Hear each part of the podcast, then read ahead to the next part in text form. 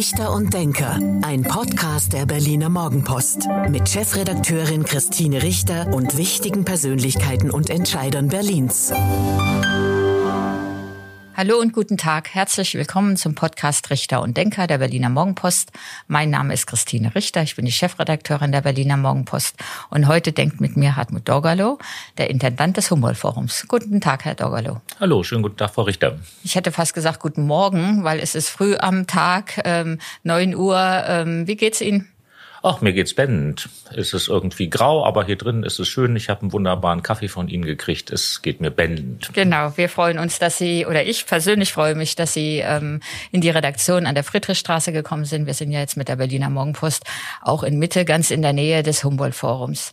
Lassen Sie uns über Ihre Aufgabe und über das Humboldt-Forum reden. Das ist jetzt in diesem Jahr endlich ganz eröffnet worden. Sind Sie zufrieden?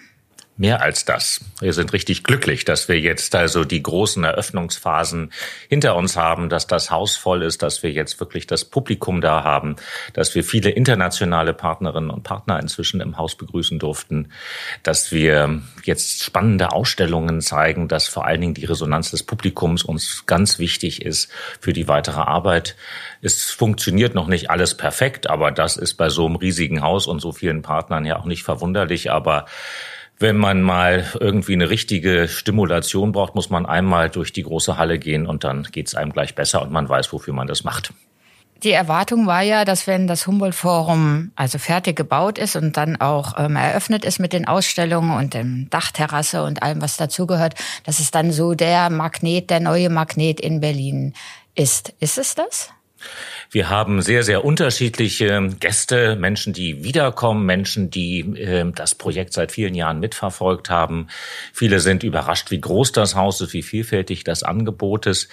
Das Humboldt-Forum braucht, glaube ich, jetzt noch ein paar Jahre, um sich richtig in Berlin zu etablieren, weil wir natürlich ein ganz breites Publikum haben und auch ein ganz breites Angebot. Also, dass wir Filme zeigen, dass bei uns getanzt und debattiert wird, dass bei uns. Ich glaube, das weiß noch nicht jeder. Das, das weiß noch, noch nicht jeder. Es wird noch sehr stark ähm, gefragt, was findet denn hinter den Fassaden statt? Und das ist sicherlich äh, ja die große Überraschung, wenn man in das Haus kommt, dass drin was ganz anderes ist, als man vielleicht von draußen vermutet.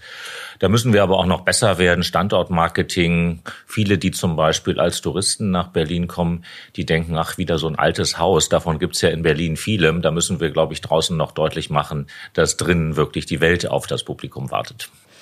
Der Eintritt in die Sammlung ist kostenlos. Ähm, ist das positiv? Wirkt sich das positiv aus, dass die Leute dann auch eher bereit sind, ins Haus zu kommen? Das ist ein ganz wichtiges Element, dass unser Haus niedrigschwellig ist, ähm, dass wir die Bereiche nicht nur im Erdgeschoss, sondern auch eben die Ausstellungen des Ethnologischen Museums und auch des Museums für asiatische Kunst, das Humboldt-Forum, den Schlosskeller, den Skulpturensaal, das Videopanorama, all diese Angebote kostenfrei haben. Und wir hoffen, dass wir das behalten können. Und dann gibt's noch die große Berlin-Ausstellung, Berlin Global. Ähm, wie wichtig ist das, diese Ausstellung für Sie? Oder fürs Humboldt-Forum, aber auch für Sie persönlich? Das ist ein ganz wichtiger Akzent im Haus. Das ist ja eine Ausstellung, die über das Verhältnis von Berlin zur Welt und von der Welt zu Berlin nachdenkt. Eine Ausstellung, die eine ganz eigene Sprache auch hat, die auch ein sehr eigenes Fanpublikum hat. Äh, eine Ausstellung, die sehr interaktiv ist. Eine Ausstellung, in der man viel erleben kann, in der man sich auch positionieren muss. Das ist ein ganz wichtiges Element fürs Humboldt-Forum und wir sind sehr froh, dass die Kollegen vom Stadtmuseum im Haus sind. Es gibt immer wieder mal Gerüchte, ähm, dass sie vielleicht ausziehen, dass sie es vielleicht ähm, nicht weiter im Humboldt-Forum zeigen. Deswegen die Frage, wie wichtig ist das für Sie, fürs Humboldt-Forum? Es gab ja seitens des Landes Berlin schon verschiedene Planungen für diesen Ort. Da war ja mal die Zentral- und Landesbibliothek im Gespräch. Wir haben ja mit der Humboldt-Universität noch einen zweiten sehr starken Berliner Partner, der genauso wichtig ist für dieses Neue, was wir im Humboldt-Forum gemeinsam entwickeln wollen.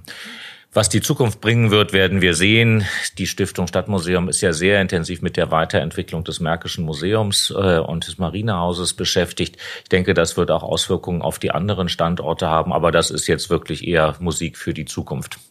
Erstmal, erstmal ist sie dort weiter zu sehen. Deswegen sagte ich auch Gerüchte. Ähm Jetzt war das Humboldt-Forum auch immer gedacht in der, in der, in der Gründungsphase auch, dass es ein Debattenort wird. Also, dass dort dann auch die großen Diskussionen über, wie gehen wir mit Kunst und Kultur um, wie sind wir international, ähm, auch als Deutschland aufgestellt. Ähm, wir haben die Diskussion über den Kolonialismus. Ähm, was machen wir dort mit, ähm, mit eigentlich mit der Beute oder Raubkunst? Ähm, das ist es da aber noch nicht, der Ort der Debatte, oder? Ich denke, wir beteiligen uns ganz aktiv an vielen Debatten und ich denke, wir führen auch einige Debatten an. Das ist sicherlich auch ein Prozess, denn Debatte alleine ist ja noch nicht an sich ein Wert, sondern die Frage ist, wer redet und wer hört zu. Und das ist etwas, was äh, wir jetzt gerade zum Beispiel bei der großen Eröffnung im September ja nochmal sehr deutlich gemerkt haben. Das Humboldt Forum ist ein Ort, für Menschen aus der ganzen Welt, denen wir mal zuhören und nicht wieder uns selber bestätigen in dem, was wir ohnehin schon wissen. Das heißt aber auch, dass diese internationalen Partner und Netzwerke gestärkt werden und wie das aussieht, hat man jetzt zum Beispiel bei Vinyago gesehen, diesem großen Tanz-Performance-Projekt, das sich sehr eigen ständig auch künstlerisch mit den Masken aus Ostafrika, aus Tansania beschäftigt hat, die in den Museen sind.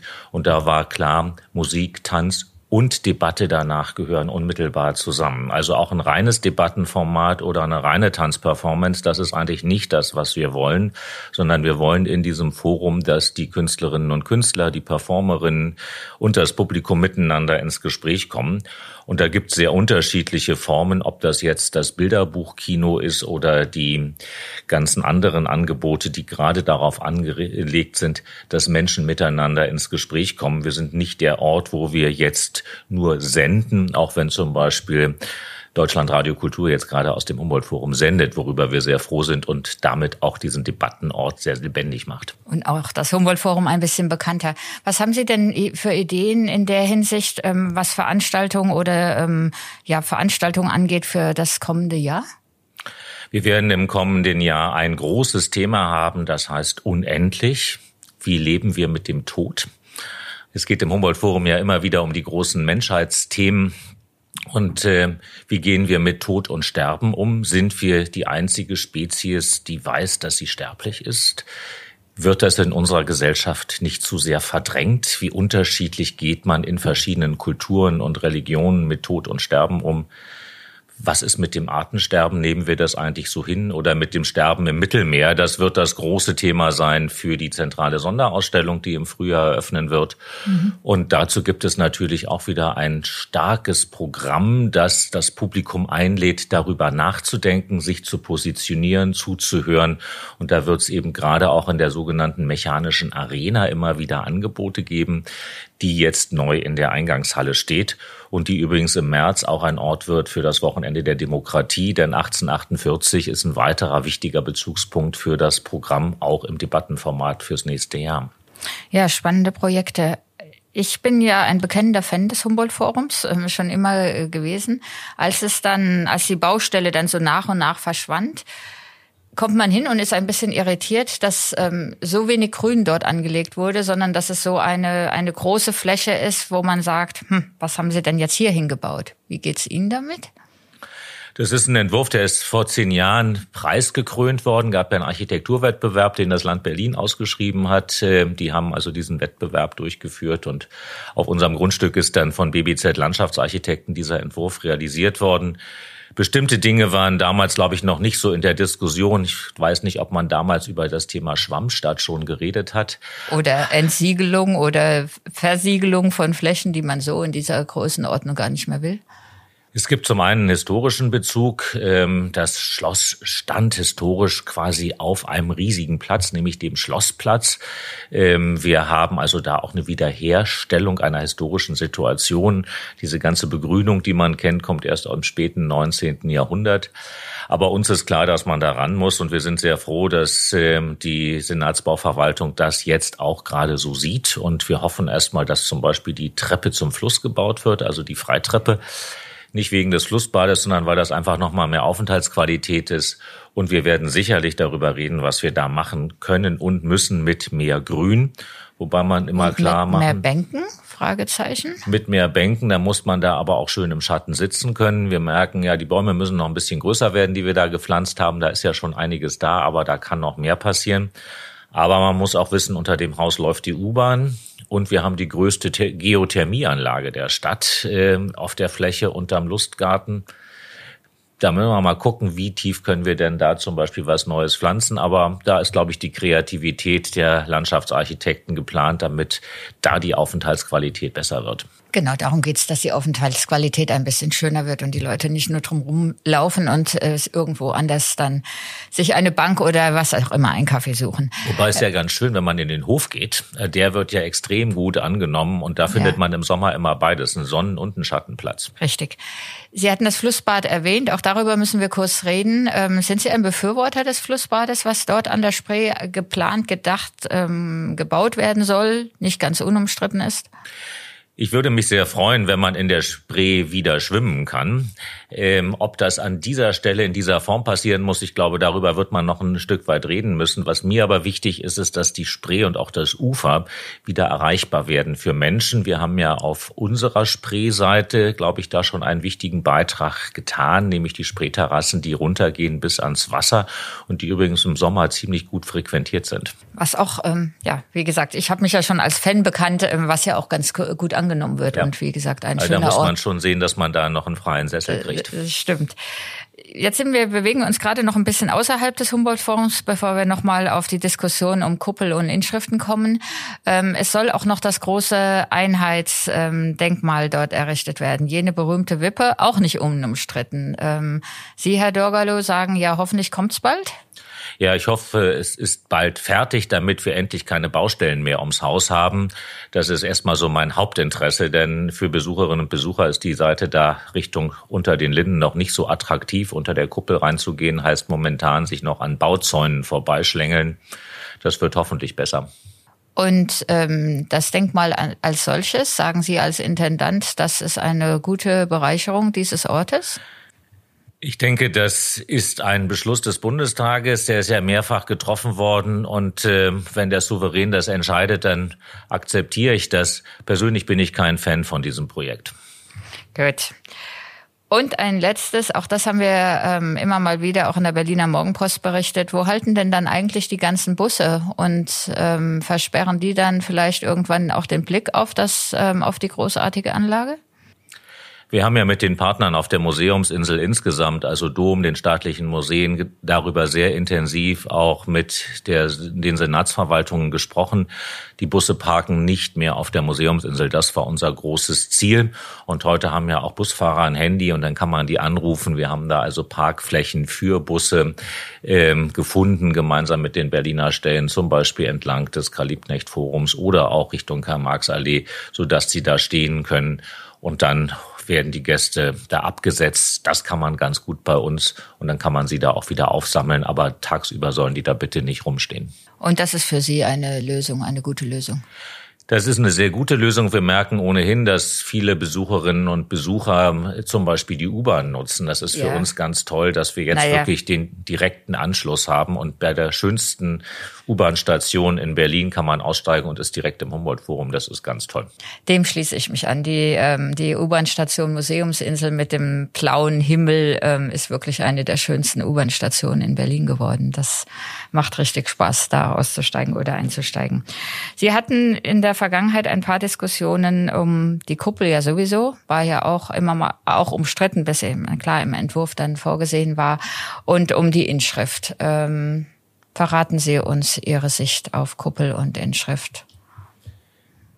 Kuppel und Inschrift sind Teil der Rekonstruktion der Fassaden. Das sind ganz klar bauhistorische Zitate. Wir haben jetzt immer wieder eine Diskussion darüber, wie muss man das deutlich machen, dass das nicht eine programmatische Inschrift fürs Humboldt-Forum ist. Denn das Humboldt-Forum ist natürlich ein Ort für alle Kulturen, für alle Religionen. Und da gibt es keine Dominanz. Sich dazu kritisch zu positionieren heißt aber nicht, dass wir uns nicht unserer Geschichte stellen und heißt auch nicht, dass wir die Rolle des Christentums in Frage stellen, nicht nur für die europäische Geschichte. Aber ich glaube, in einer multireligiösen, multiethnischen Stadt, in einer Gesellschaft, in der es um religiöse Toleranz geht.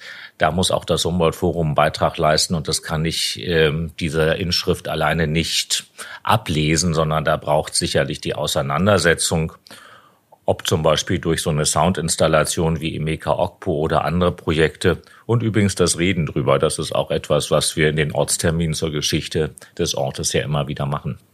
Verblüffen Sie solche Diskussionen? Ich freue mich darüber, dass das Humboldt-Forum immer wieder ein Gesprächsanlass ist, dass man ganz wichtige Fragen unserer Zeit anlässlich des Humboldt-Forums diskutiert über das koloniale Erbe oder auch über den Umgang mit, äh, mit religiösen Symbolen. Wir diskutieren ja über Kippa tragen, wir diskutieren über den Schleier, wir diskutieren über Kreuze in öffentlichem Raum. Und ich glaube, das Humboldt-Forum ist natürlich genau ein Ort, wo man an sehr prominenter Stelle immer wieder vielleicht auch sehr zugespitzt den Blick darauf lenkt, wie wichtig diese Auseinandersetzung in so einer demokratischen, offenen Gesellschaft ist. Ja, ich frage das, weil, ähm, weil ja klar war, Sie haben es ja eben gerade ganz klar beschrieben, das ist nicht das, wofür wir eine multireligiöse Stadt sind, dass es damit alle anderen ausschließt und trotzdem eben sich ähm, unsere Vergangenheit, unsere Geschichte ist. Und mich wundert dann immer, dass dann so heftig drüber ge, ähm, gestritten wird, beziehungsweise dann der Ansatz ist, die Inschrift muss weg, nur dann sind wir dieses offene und multinationale, internationale Humboldt-Forum. Das irritiert mich immer ein bisschen in der Diskussion in Berlin. Ein Haus der internationalen Vielstimmigkeit zu werden, heißt, dass man da auch eine Menge aushalten muss, auch was zum Beispiel die diverse Stadtgesellschaft ist, auch als Intendant. Äh, was ich hoffe, ist, dass man wirklich mal zuhört. Und dann nimmt man zum Beispiel wahr, dass auch aus den verschiedenen Religionsgemeinschaften die Haltungen sehr unterschiedlich sind. Man kann eben nicht sagen, die einen sind dafür und die anderen sind dagegen. Genauso wenig wie man sagen kann, alle Ossis trauen dem, trauern dem Palast der Republik nach und alle Wessis waren fürs Schloss. Also da sind die äh, Situationen doch sehr viel differenzierter. Und ich hoffe, dass wir es schaffen, dass man also nicht nur immer wieder seine Meinung laut ausposaunt, sondern dass man wirklich einen Ort der Auseinandersetzung des Dialogs schafft. Und manchmal hilft es auch, wenn man mal zuhört, was Leute von außerhalb Berlins zu diesem Thema sagen, die sich manchmal sehr wundern und sagen, sag mal, habt ihr eigentlich nicht wichtigere Debatten? Und ihr habt eine eigene Geschichte, die eben auch dazugehört und gezeigt wird.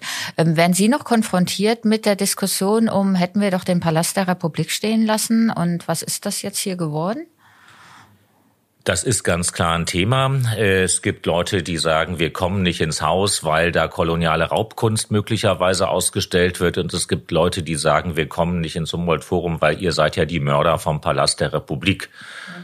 Abgesehen davon, dass wir erst viele Jahre nach dem Abrissbeschluss äh, und nach dem erfolgten Abriss gegründet worden sind als Stiftung Humboldt-Forum im Berliner Schloss, ist das natürlich etwas, womit wir uns auseinandersetzen müssen. Und das machen wir zum Beispiel 2024 mit einem großen Themenjahr, wo es um das, die Frage der kollektiven Erinnerung geht. Und der Anlass, der Ausgangspunkt für diese Diskussion ist der Palast der Republik. Der ist nämlich noch in vielen Köpfen sehr präsent. Und da geht es zum Beispiel darum, welche Rolle spielen solche Symbolbauten für gesellschaftliche Entwicklungsprozesse. Ist der Abriss des Palastes der Republik gleichzusetzen mit dem Vergessen der DDR zählen Biografien, die mit diesem Ort verbunden waren, nichts in dieser Stadt? Das sind Fragen, die wir stellen. Und wir merken, dass es da ein sehr, sehr großes Interesse gibt. Großes Bedürfnis noch darüber oder darüber zu diskutieren. Sie hatten auch noch eine Diskussion um die ähm, Förderer des Humboldt-Forums, um die ähm, Spenden für das Forum und ähm, da durch Recherchen rauskam, dass es da auch ähm, ja rechtsgesinnte Förderer ähm, gab. Hat das Ihnen geschadet? Ich war über diese Debatte außerordentlich unglücklich, ähm, weil es vor allen Dingen die vielen tausenden Spenderinnen und Spender in einen Verdacht stellt, ähm, der nicht gerechtfertigt ist. Und ich glaube, dass die große Leistung, dass hier so viel Geld zusammengekommen ist, dass wirklich die Fassaden rekonstruiert wurden. Das war ja damals die Beschlusslage zu sagen, die öffentliche Hand, sprich wir Steuerzahlerinnen und Steuerzahler bauen das Gebäude, aber die rekonstruierten Fassaden, die werden privat finanziert und dass das gelungen ist, ist eine große Leistung. Da haben auch viele nicht dran geglaubt, dass das gelingt. Aber ich hätte mir vom Förderverein da von Anfang an eine größere Transparenz gewünscht, um genau solchen Debatten und auch solchen Vermutungen und Verdächtigungen entgegenzutreten. War der Förderverein ein bisschen naiv? Also, dass man einfach das Geld gesammelt hat und nicht geguckt hat, wer, oder hätte man genau gucken müssen? Ja. Wir haben jetzt ja gerade unsere Spendenrichtlinie nochmal sehr deutlich präzisiert, um sowas auszuschließen, dass wir nicht wissen, woher das Geld kommt, weil es zum Beispiel über einen Förderverein gesammelt worden ist. Ich denke, wir wissen heute, dass gerade bei so großen, prominenten öffentlichen Projekten es neben nicht mehr egal ist, von wem kommt das Geld, sondern dass wir da sehr genau wissen müssen, wer finanziert da eigentlich was um genau auszuschließen, dass eben im Nachgang Verdächtigungen kommen, dass da ähm, Probleme auftauchen. Das sieht man ja auch, äh, wenn man international schaut. Äh, das geht da zum Beispiel ja stark um die Frage, ob zum Beispiel Firmen, die im Ölbusiness sind, noch weiterhin große nationale Kultureinrichtungen fördern sollen, wenn man sich die Diskussion zum Beispiel um das British Museum anguckt. Das ist keine rein deutsche Debatte, das ist eine internationale und ich finde die auch richtig. Denn man muss ganz klar sagen, es ist ein öffentliches Haus, es ist ein wichtiges Haus für unser demokratisches Gemeinwesen. Und da darf nicht der Ansatz eines Verdachtes entstehen, dass das hier politisch interessierte Kreise sich in irgendeiner Weise zu eigen machen können. Aber es ist jetzt aufgearbeitet, ähm, es ist überprüft worden, wer hat gespendet, wer, was sind das für Menschen, sind die nationalistisch oder rechts ähm, außen? Ähm, es ist nichts, also es ist aufgearbeitet. Der Förderverein hat mit uns zusammen da eine Lösung gefunden, wie ein renommiertes Berliner Anwaltsbüro die Namen aller Großspender überprüft. Das ist erfolgt und da hat es keine weiteren Verdachtsmomente gegeben. Sammeln Sie weiter Spenden? Nö.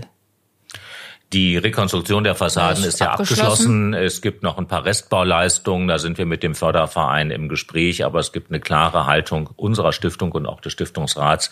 Weitere Rekonstruktionsmaßnahmen sind nicht geplant. Jetzt geht es darum, das kulturelle Nutzungskonzept Humboldt Forum umzusetzen. Ähm, mit den Benin-Bronzen im Humboldt-Forum, die im Humboldt-Forum gezeigt werden und der Vereinbarung mit Nigeria, der teilweise Rückgabe, ähm, ist das ganze Thema Kolonialismus, was haben Deutschland damals ähm, sich angeeignet oder geraubt, ähm, sehr in die Diskussion gekommen. Ähm, Sie sind zufrieden mit der Vereinbarung, mit der Lösung, die man gefunden hat?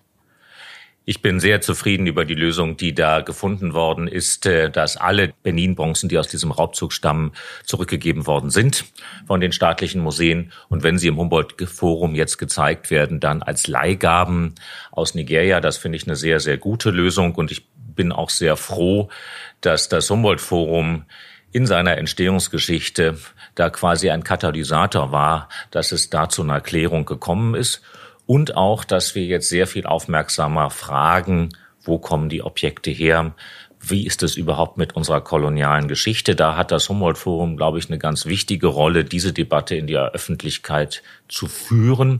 Und da sind die Objekte in den Sammlungen der staatlichen Museen sicherlich ein Anlass, aber es geht nicht alleine nur um die Rolle der Museen, sondern das ist ja eine Frage, die unsere Gesellschaft insgesamt berührt. Aber ein wichtiges Thema, was ja gut zu Berlin passt und was ja gut auch in Berlin und dann auch im Humboldt-Forum diskutiert werden kann eben. Und wie Sie sagten es gerade, da waren die Benin-Bronzen, die dann ähm, in, hier gezeigt werden sollten, ähm, natürlich so ein bisschen der Katalysator oder Auslöser, dass man sich damit beschäftigt hat. Ähm, bleibt auch für Sie auch in Zukunft ein Thema. Kolonialismus und äh, das Fortwirken kolonialer Ungerechtigkeiten bis heute, das ist ein ganz zentraler Punkt. Das hat übrigens schon Alexander von Humboldt erkannt. Und äh, wenn wir wirklich Humboldt-Forum heißen wollen, dann müssen wir diese Debatte ganz intensiv führen und ermöglichen und auch über die Museen hinaus, denn äh, wir stecken ja tief in diesen kolonialen Denkmustern, das merken wir immer wieder. Und wenn man sich die Entwicklungsprozesse gesellschaftlich insgesamt anschaut, müssen wir ja sowieso diskutieren, wie gehen wir um mit Phänomenen im sogenannten globalen Süden. Wie schaffen wir es, gemeinsam Lösungen zu finden für diesen gemeinsamen Planeten? Vom Artensterben über den Klimawandel bis hin zu vielen anderen Fragen, ökonomische Verflechtungen.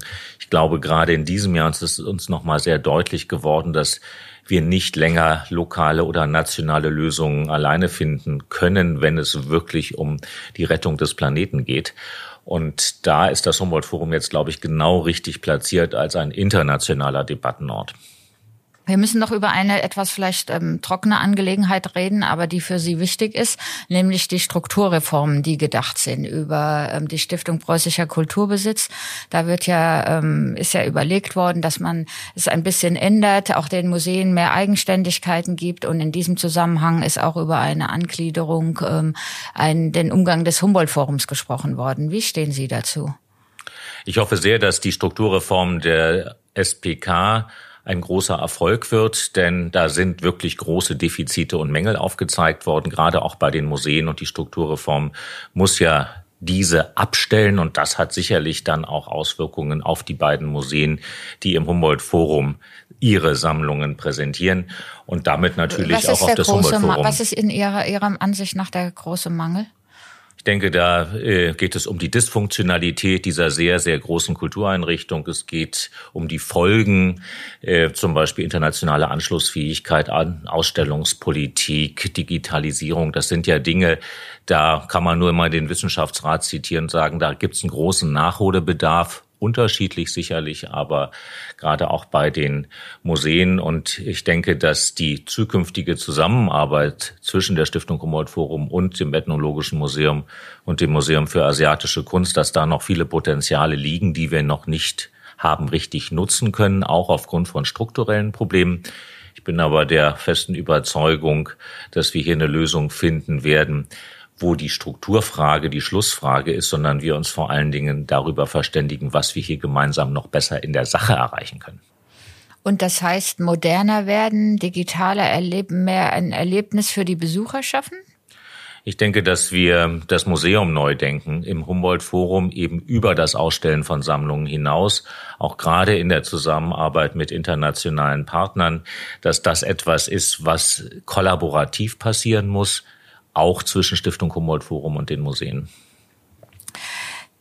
Ihr Vertrag läuft im Mai 2023 aus, also Ihr Vertrag als Intendant des Humboldt Forums. Wollen Sie weitermachen? Werden Sie weitermachen? Das ist eine Entscheidung, die muss dann der Stiftungsrat treffen. Ich glaube, wir haben jetzt in dieser letzten Phase ganz viel erreicht. Das Haus ist fertig. Wir sind offen. Wir können schon ahnen, was das Humboldt-Forum alles werden kann. Wir sind aber noch nicht aus den Kinderschuhen raus. Und ob man mir das überantwortet, dafür noch zu sorgen, dass sich die Dinge wirklich noch weiter etablieren, damit das Humboldt-Forum ein unverwechselbarer Ort ist, das müssen die Gremien entscheiden. Aber wenn ich Sie mir so ansehe, Sie würden schon gerne, oder? Ich glaube, wir haben hier ein tolles Team, wir haben einen tollen Ort und grundsätzlich glaube ich groß an die Chancen des Humboldt-Forums. Und wenn man mich fragt, dann würde ich nicht Nein sagen. Das war ja fast das Schlusswort dieses ähm, Podcasts, aber zum Abschluss gibt es hier immer ein kleines Spiel. Ich gebe Ihnen zehn Sätze vor, die Sie bitte ganz spontan vervollständigen. Einverstanden? Gerne. An den Berlinern mag ich. Dass sie so offen sind für alles Neue. Das Humboldt-Forum bedeutet für Berlin? Einen neuen zentralen Ort in der Mitte der Stadt. Mein Lieblingsort in Berlin ist? Der Karl-August-Markt in Wilmersdorf. Mehr als 30 Jahre nach dem Fall der Mauer ist Berlin an vielen Stellen schon zusammengewachsen, aber noch nicht an allen. Mein Vorbild ist Martin Luther King. Mein Lieblingsmuseum in Berlin ist. Soll ich ehrlich antworten? Unbedingt. Schloss Schönhausen das ja zur Schlösserstiftung gehört und darum ähm, habe ich mich ja mal äh, kümmern dürfen. Und wie da preußische Geschichte mit DDR und deutsch-deutscher Geschichte zusammenkommt, das finde ich ist wirklich ein toller Ort. Kennenlernen würde ich gerne einmal. Michelle Obama. Der schönste Platz in Berlin ist. Die Pfaueninsel. Die Angriffe von Klimaaktivisten auf Kunst in Museen sind vom Anlass her verständlich in der Sache nicht. Und schon der letzte Satz. Von der Bundesregierung wünsche ich mir? Eine stabile Grundfinanzierung fürs Humboldt-Forum. Vielen Dank, Herr Dorgalo. Das war der Podcast Richter und Denker der Berliner Morgenpost. Mein Name ist Christine Richter. Ich bin die Chefredakteurin der Berliner Morgenpost und heute hat mit mir gedacht Hartmut Dorgalo, der Intendant des Humboldt-Forums. Vielen Dank. Dankeschön. Das war Richter und Denker. Vielen Dank fürs Zuhören. Schalten Sie nächste Woche wieder ein zu einer neuen Folge mit Berliner Morgenpost Chefredakteurin Christine Richter.